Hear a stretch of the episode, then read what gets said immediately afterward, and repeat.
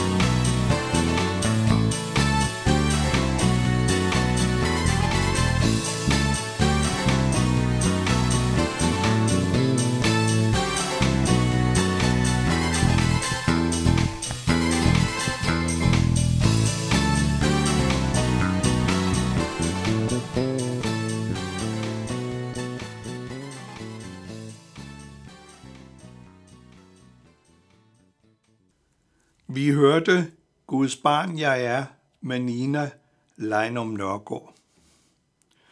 Vi har i de foregående dage talt om, at troen skaber fred med Gud. Jesu død for cirka 2000 år siden havde det formål, at vi kunne blive forsonet med Gud trods vores syndighed, hvis vi ville tro på Jesu ord om, at han er vejen, sandheden og livet, og om, at ingen kommer til faren uden om ham. Det er det, vi med et græsk ord kalder for evangeliet. Som I sikkert så ofte har hørt før, så betyder ordet evangelium godt eller glædeligt budskab, eller glædesbud. Det hele handler om noget glædeligt. Der er så at sige en indbygget glæde ved kristentroen.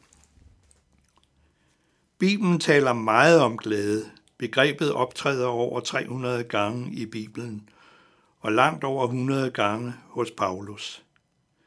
Vi skal her nøjes med at se på nogle enkelte af Bibelens udsagn om glædens begreb.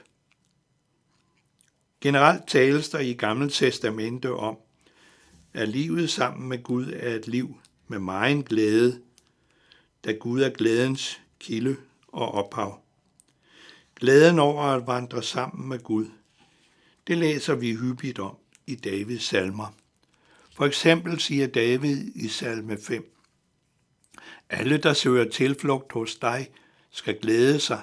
De skal juble til evig tid. Vi kan også citere fra Davids salme 16, hvor han lovpriser Gud og siger, Du lærer mig livets vej. Du mætter mig med glæde for dit ansigt. Du har altid herlige ting i din højre hånd. Og ved tempelindvielsen lyder det i Davids salme 30. Du tog min sørgedragt af mig og klædte mig i glæde. Ved Jesu fødsel, som vi hører om i kirken hvert år til jul, forkyndte englen for hyrderne på marken en stor glæde for hele folket. Frygt ikke, se jeg forkynder jer en stor glæde, som skal være for hele folket. I dag er der født jer en frelser i Davids by.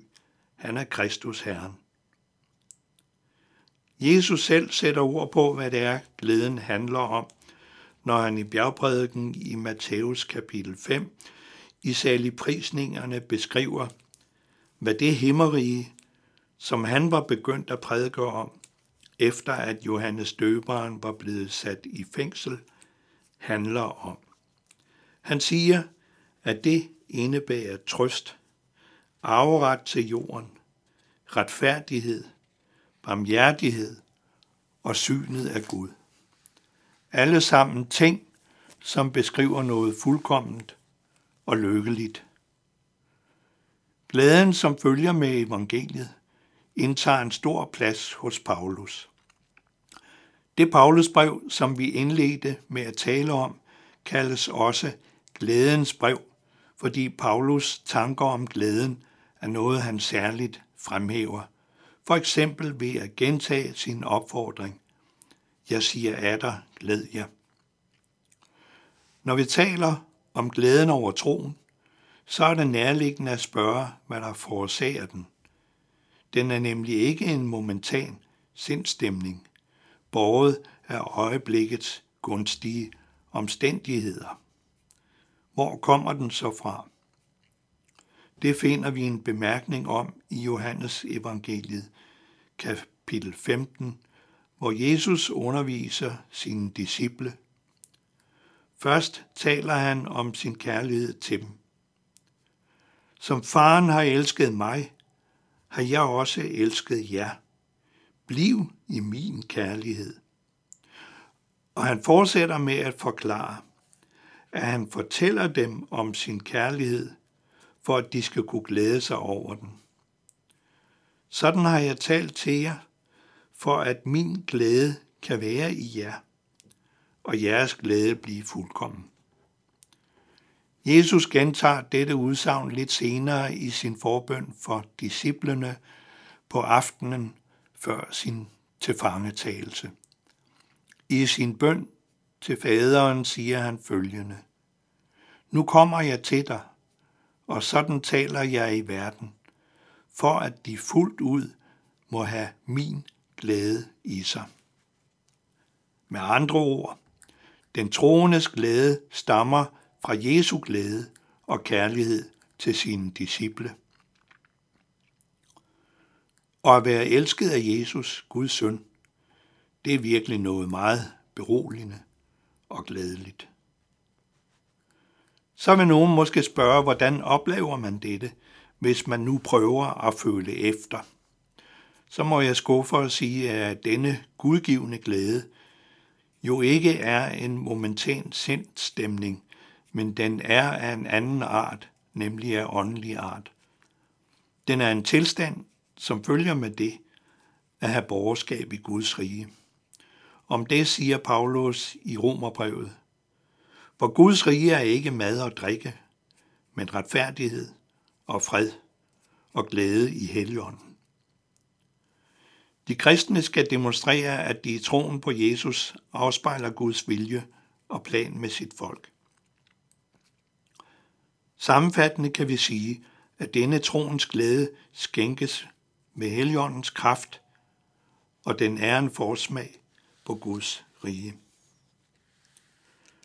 Selvom troens glæde er åndelig natur, så betyder det ikke, at vi ikke kan opleve, at troen udløser en glæde. Men hvornår og hvordan vi oplever det, det er nok forskelligt fra person til person. Men vi kan starte med at spørge, hvad har Bibelen af eksempler på troens glæde? Her kan vi for det første nævne det jo, at kende evangeliet over overhovedet, at have tro og at høre Jesus til. Som et andet eksempel på en glæde, der følger med troen, kunne man nævne det at være udvalgt til at modtage, modtage troen. Hvorfor blev det lige mig og ikke min nabo, som kom til tro? Har jeg overhovedet fortjent en plads i Guds rige? Når jeg ser tilbage på mit liv, så skyldes min tro udelukkende Guds mangeårige tålmodighed, barmhjertighed og vilje til at frelse, at jeg fik del i troen på Jesus. Det kan jeg kun forstå som, at Gud har villet mig, og det er jeg virkelig utrolig glad for. I morgen følger vi op med andre eksempler på troens glæde. Må Gud velsigne dig. Og vi skal høre, hvor Gud han er så fast en borg med hymner.